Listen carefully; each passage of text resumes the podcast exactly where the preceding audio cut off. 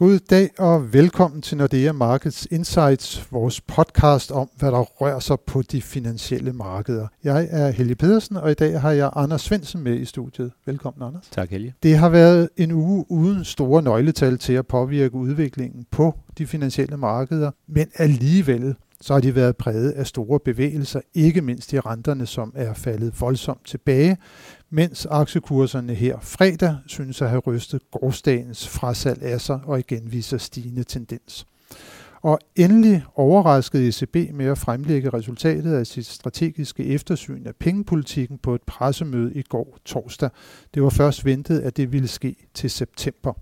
Det vender vi tilbage til senere i udsendelsen, men Anders, lad os i dag koncentrere os om rentemarkederne, som du jo følger tæt.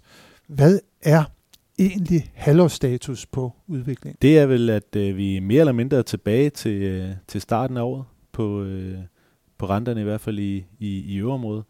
Man kan sige, at øh, vi havde vel øh, to skridt frem, både for dollarrenterne og for, for eurorenterne i, i første kvartal, og så har vi så taget et skridt tilbage i, i USA og, og to skridt tilbage i, i euro, så vi mere eller mindre er, hvor vi, øh, hvor vi startede.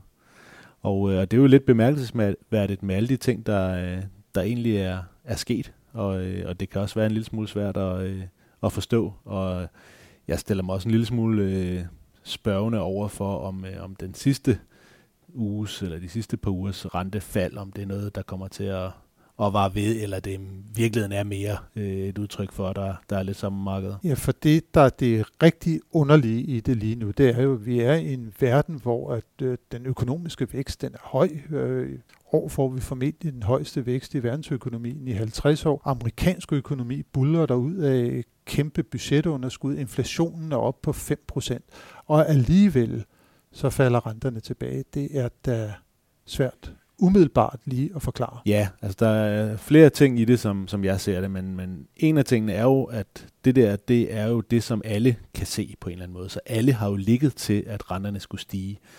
Øh, og så havde vi jo en helligdag i, øh, i USA, og så blev det, blev det tirsdag, og amerikanerne kom tilbage, og så begyndte det bare at køre en lille bitte smule. Og så, øh, så ser det ud som om, at, at nogle af de der positioner til, til højere renter, de, de bliver taget af. Det er op mod sommeren, det koster penge og at ligge med dem, men vil måske gerne have dem af ind over, ind over sommeren. Når de så også begynder at køre, køre imod en, jamen så, øh, så går det måske lidt hurtigt med at få taget, få taget nogle positioner af og blive lidt mere neutral. Og så skal der jo ikke ret meget til, så er der også nogen, der begynder at, at lugte lidt blod, og der er nogen, der begynder at tage, tage nogle positioner på til, øh, til lavere rente også, hvor der så ikke måske er den modstand, som der har været i, i den øvrige del af, af året. Øh, og der kan man så kigge på, jamen øh, nu har vi måske lidt, øh, lidt nye bekymringer omkring delta-virus, som det kan godt være, at det sådan ikke er noget, der nødvendigvis risikerer opsvinget, men det er da en bekymring i forhold til, hvor vi var bare for, øh, for et par måneder siden, hvor det så ud som om alt, øh, alt kørte glat. Vi havde lige pludselig et ECB øh, Strategy Review, som først skulle have været der i, i efteråret, og nu blev det, blev det rykket frem til, til nu. Øh, og selv øh, Fed øh, begynder jo også sådan at lyde... Øh, altså det lyder jo til, der, der er tapering, men i vente til, til efteråret, men, men det kræver nogle gode nøgletal, og og indtil videre har vi måske ikke sådan helt fået sådan de der positive, endnu mere positive, end vi havde regnet med overraskelser fra, fra det amerikanske arbejdsmarked. Så det, det kunne være sådan lidt, øh, lidt argumenterne, men, men det er jo sådan nogle, man, man hiver frem, når, øh, når det er sket. Øh, der var jo ikke mange, der havde regnet med, at det var det, var det, vi, det billede, vi skulle se i, øh, i den her uge. Nej, det var der ikke, og nu nævner du jo sådan øh, centralbankerne. Lad os lige øh, vente lidt med at diskutere øh, ECB's øh, strategiske eftersyn, øh, men, men Feds holdning lige nu, som du siger, væksten, i hvert fald i USA, den er høj. Øh, inflationen, den er høj. Øh, der mangler stadigvæk, øh, så vidt jeg husker, omkring små 7 millioner jobs i at blive øh, skabt, før det er, at man har samme beskæftigelsessituation som før covid-19, men arbejdsmarkedet har også været stærkt. Denne her tapering-diskussion, øh, øh, hvorfor er det, at den sådan ligesom hele tiden bliver, bliver udskudt? Lidt i hvert fald blandt øh, markedsdeltagere. Jeg tror, det er fordi, man ikke helt har forstået, hvad det er for en, øh, en ændring Fed har lavet med deres, øh, med deres AIT for det første, eller Average Inflation Target for det første, men også for det andet bare øh, Pauls øh, sådan mere risk management øh, filosofi. Altså han står og siger i april, at øh, hvis eller vi forventer, at inflationen vil være høj, og hvis det også vil være tilfældet, jamen, så vil vi tage et skridt i retning af tapering. Så bliver inflationen høj, og så tager det et skridt i retning af tapering. Og så siger han nu, vi tror, at arbejdsmarkedet vil være super stærkt ind over øh, sommeren. Hvis det viser sig at være tilfældet, så vil vi tage næste skridt øh, efter sommerferien. Og, og det er jo måske anderledes, end man har set centralbankerne tidligere, der har reageret meget mere på deres egne øh, forventninger. Men en kombination af, at øh, de har skudt, øh, skudt skævt øh, i en del år efterhånden, og at de har det her nye mål, hvor de egentlig ikke har noget problem med, at inflationen er for høj i en periode, netop fordi den har været for lav i en periode, jamen så kan de godt tillade sig at vente og se på, at de rent faktisk får, øh, får ret. Og så er den, den sidste del, det er måske så også noget, som, som er lidt svært at, at forholde sig til, men læser man referatet, øh, som kom i, øh, i onsdags fra det sidste FOMC-møde, så står der jo, at de er stadigvæk et stykke fra deres mål om fuld og inklusiv beskæftigelse. Så det vil sige, altså det er ikke nok, at vi skal have de der 7,5 millioner mennesker tilbage i job. Der skal også være en, øh, en, en lige så lav ledighed blandt øh, latinamerikanske øh, amerikanere eller øh, andre dele af den amerikanske befolkning. Så de har et... Øh, de har et, øh, et, et, et mål, som stadigvæk ligger, øh, ligger et stykke ude i, i, i fremtiden. Og, og selvom væksten er høj, så er aktivitetsniveauet jo fortsat lavt, så der er et stykke tid, til vi når derhen, hvor vi har en fuld beskæftigelse, hvor alle øh, befolkningsgrupper er kommet øh, tilbage i, i job. Så det du i virkeligheden siger, det er, at Forbundsbanken kigger på rigtig mange parametre lige nu. Det er ikke bare den fulde beskæftigelse, det er også den fulde beskæftigelse for undergrupper af det amerikanske arbejdsmarked, samtidig med, at man ser stort på, at inflationen den ligger op på 5% nu, fordi man har lavet sit gennemsnitsinflationsmål. Så det er faktisk i virkeligheden rigtig fint, at inflationen i en periode ligger noget over målsætningen, når den har ligget under i så lang tid. Er man bekymret i Fed for, at der er noget af den inflation, der bider sig fast? Det tror jeg helt sikkert, at man er. Og havde det været 5% fra andre faktorer, så havde de også været bekymret. Men nu kan de jo se, hvor meget midlertidige faktorer der er i, i det. Vi har snakket om de har brugt bilpriser, vi har snakket om energipriser. Så det er jo midlertidige faktorer meget af det, og, og havde det ikke været det, så havde de selvfølgelig været øh, øh meget bekymrede ved et niveau på 5%. Men, øh, men nu her, så, øh, så, så er de ikke vildt bekymrede, og, og i virkeligheden, så tror jeg bare, at, at markederne hele tiden tror, at de er en lille smule foran, hvor de, øh, hvor de i virkeligheden er, og der, derfor får man de her justerede forventninger. Men altså, vi tror jo stadigvæk, at Fed kommer til at lave den her tapering, øh, når vi kommer, kommer ind i efteråret, fordi vi tror, at de bliver bekræftet i deres egen forventninger om, at arbejdsmarkedstallene bliver, bliver rigtig stærke. Og det er måske også øh, det, vi så skal kigge efter her over sommeren. Vi skal kigge efter inflationstallene, de skal blive ved med at være høje, og så skal vi kigge efter øh, arbejdsmarkedstallene, som skal vise, at, øh, at de øh, meget høje forventninger, som Fed har, de også bliver, bliver indfriet. Og det er alt sammen noget af det, som vi skal vende tilbage til, når det er, at vi engang kommer ind i det nye halvår, som vi jo i princippet allerede har startet på her for få dage siden.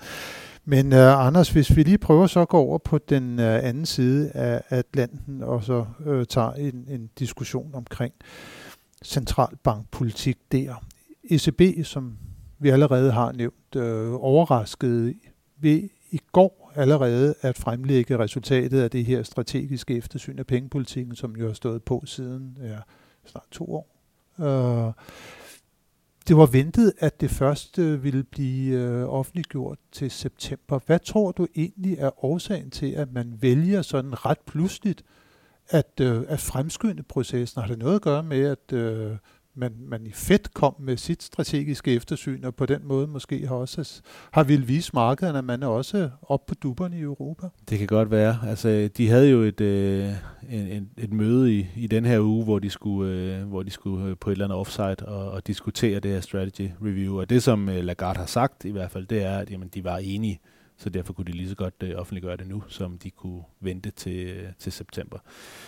Om det er den fulde forklaring, det ved jeg ikke. Men, men i hvert fald så fik vi onsdag at vide, at, øh, at nu kom der et pressemøde torsdag, og den her nye øh, strategi blev, blev fremlagt i går. Og hvis vi så går ind i materien af den nye strategi, altså jeg fulgte selv med på, på pressemødet i går, og jeg må indrømme, at jeg sad tilbage med sådan en lidt flad fornemmelse, altså flere års arbejde, og så egentlig så lidt med, hvad var det, der var, der var hovedindholdet i, øh, i, i strategieftersynet? Hvad er det, man kommer til at lave om? Ja, det er det rigtig gode spørgsmål. Hvad er det, man kommer til at lave om? Øh, det har jeg også en lille smule svært ved at, at se. Altså, for det første selvfølgelig hak ved, at der kommer en kæmpe ændring af deres øh, klimapolitik.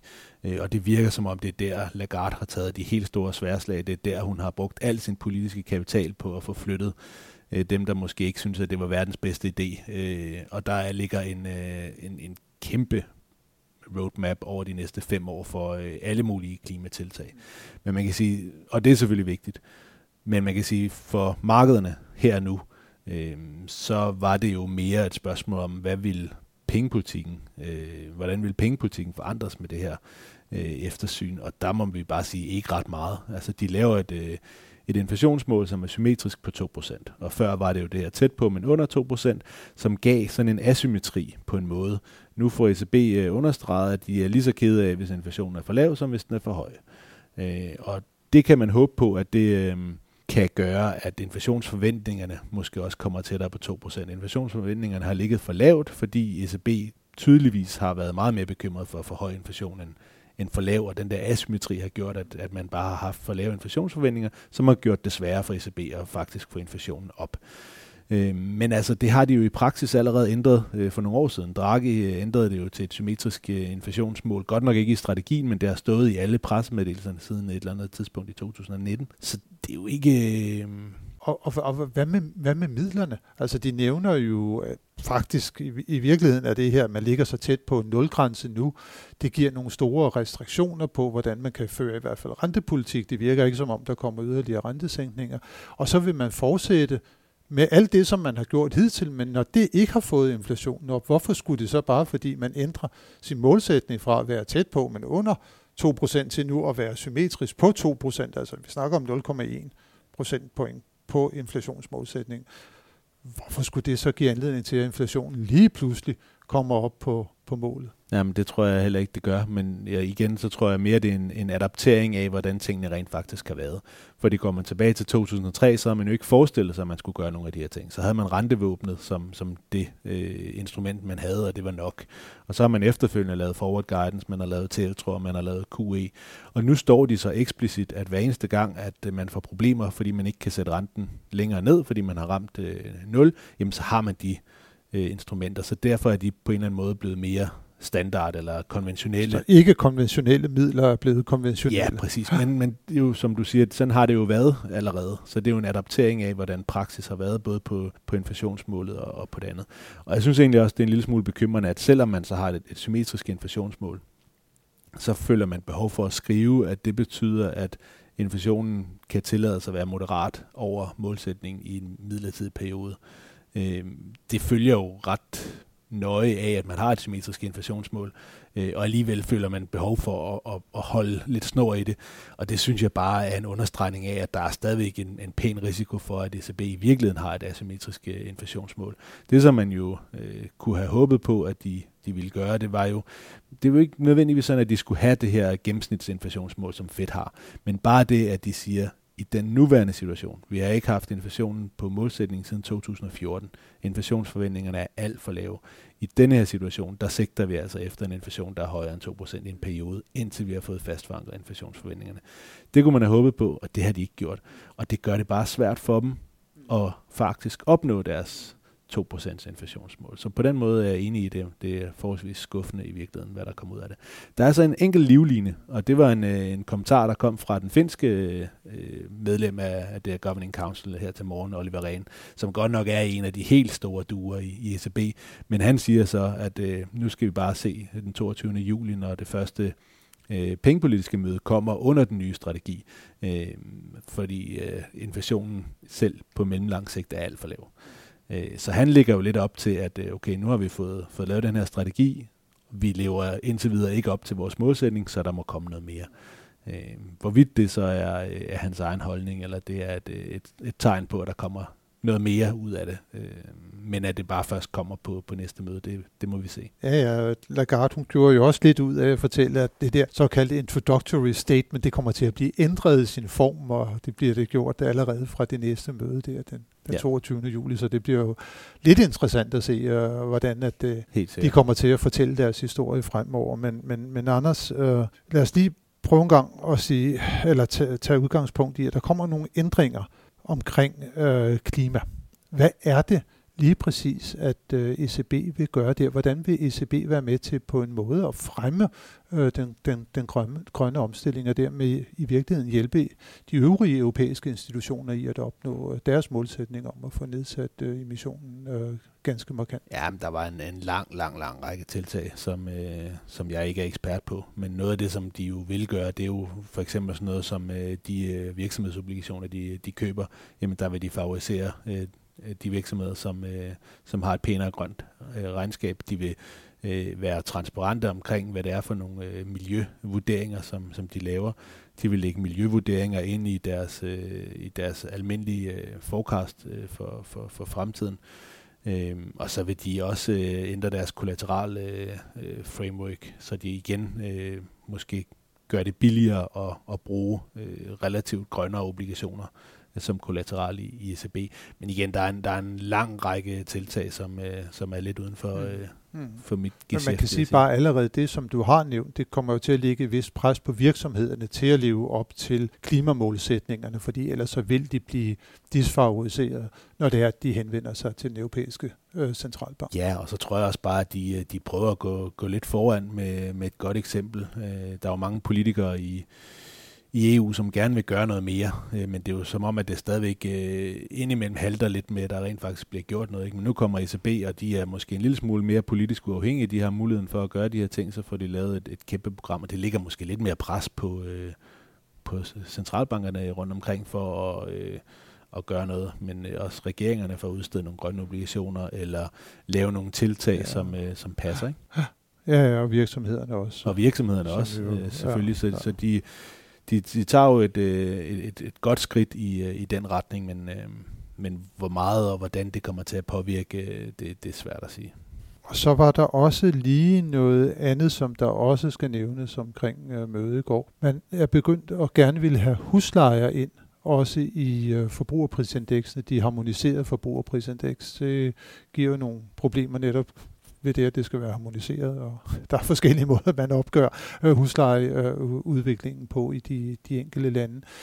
Men under alle omstændigheder, i de her perioder, hvor det er boligpriserne, de er steget så, så meget, må der også være en forventning om, at huslejerne, at de øh, også stiger øh, øh, meget, og det kunne være noget, der i hvert fald også kunne få inflationen sådan skubbet lidt i vejret, og derfor er det måske også, at, at ECB dels ønsker det, dels så selvfølgelig, at huslejen udgør en stor del af den almindelige forbrugers øh, øh, ja, forbrugskurv. Ja, men jeg tror, du har helt ret. Altså, for det første vil man jo gerne have, at inflationsindekset afspejler de penge, øh, som man rent faktisk bruger som, som almindelig forbruger.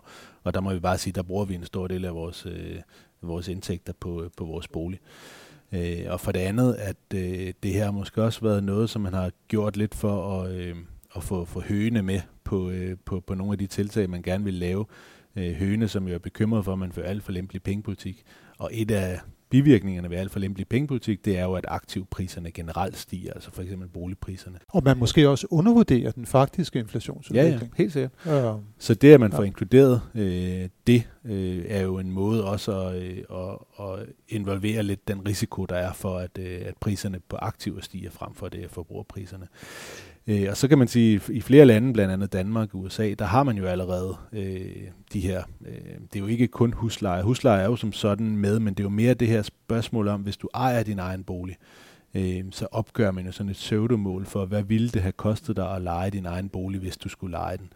Øh, og det har man ikke med i, i det europæiske, det har man med i det danske, det har man med i det amerikanske, og, og det vil man så gerne have det med i det europæiske. Og hvis det havde været med i dag, så havde inflationen formentlig været omkring øh, 20 basispunkter højere. Mm. Så, så mere er det jo som sådan ikke, men, men selvfølgelig det havde der gjort, at, øh, at vi havde haft øh, kerneinflationen en lille smule, øh, en lille smule højere. Eurostat skal formentlig bruge fem år på at få det inkluderet i, øh, i øh, inflationsindekset, og det er jo så den periode, det vil tage, før det har en, har en effekt. Øh, men ja, det, men, det, det, men, men det virker som om, at ECB alligevel vil bruge sådan en form for skygge, skyggeindeks til ligesom at, at måle udviklingen, og måske endda også agere ud fra det. Det kan man ikke udelukke, synes jeg, fra Lagards udtalelser i går. Helt sikkert ikke, og det giver måske også bare lidt, øh, lidt, øh, lidt cover til, at inflationen er jo for lav. Så, så nu den der, hvis de, hvis de tager det med, så er den jo en lille smule højere. Så er det en lille smule højere.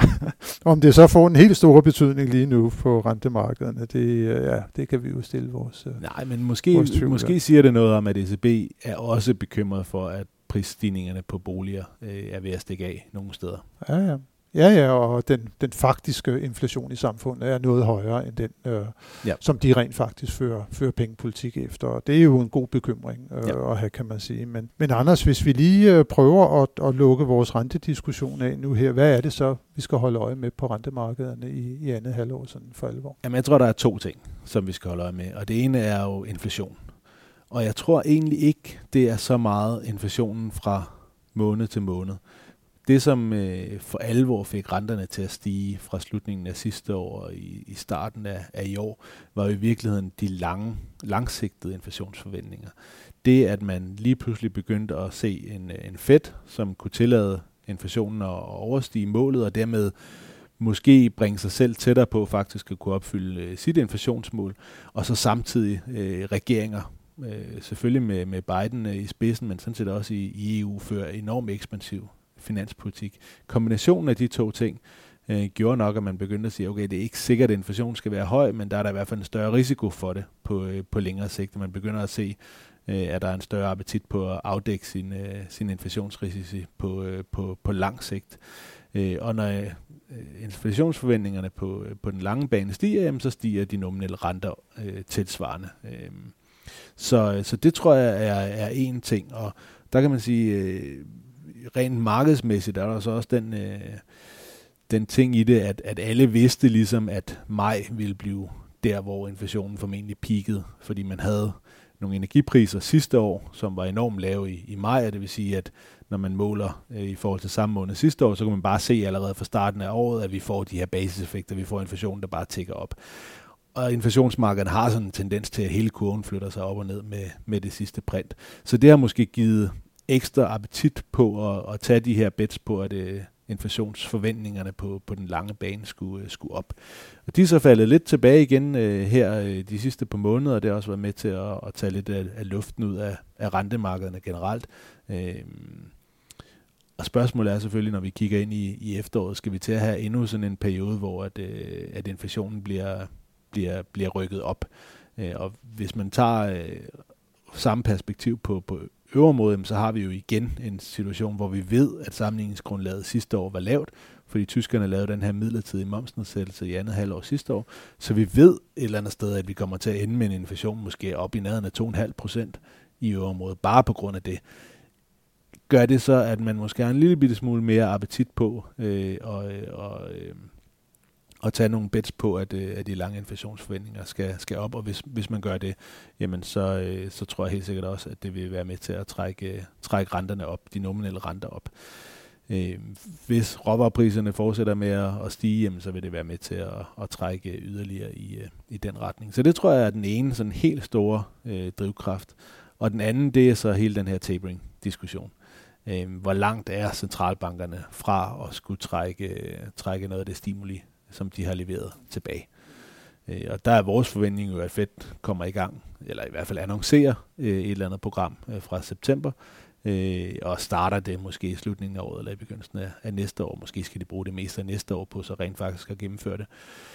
Og at ECB også øh, annoncerer noget, der minder om det her til, til september. De har jo det her PPP-program, som udløber i marts næste år, så det vil sige, at man ved, at det er ved at nærme sig udløbet. Det går for godt til, at man kan forlænge det, så derfor så skal man udfase det.